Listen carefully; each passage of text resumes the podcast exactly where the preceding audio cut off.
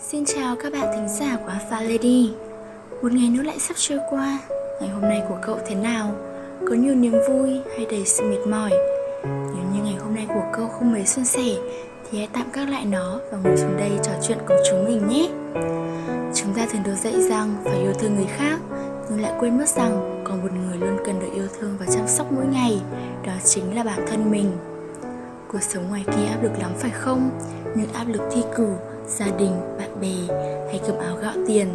Tất cả đổ dồn lên đôi vai nhỏ bé ấy Khiến mỗi ngày cậu phải gồng mình Đeo lớp mặt nạ vui vẻ để đối diện với nó. Nhưng cô gái nhỏ à Cậu yêu thương người khác Cũng đừng quên yêu thương cả bản thân mình nữa chứ.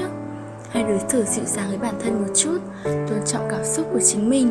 Cậu có thể tự thưởng cho mình một bữa ăn ngon Một buổi xem phim Hay chỉ đơn giản là một ngày lười biếng nằm dài trên giường mạnh mẽ với cả thế giới rồi. Nên khi về nhà hãy yêu thương bản thân nhiều hơn chút nhé.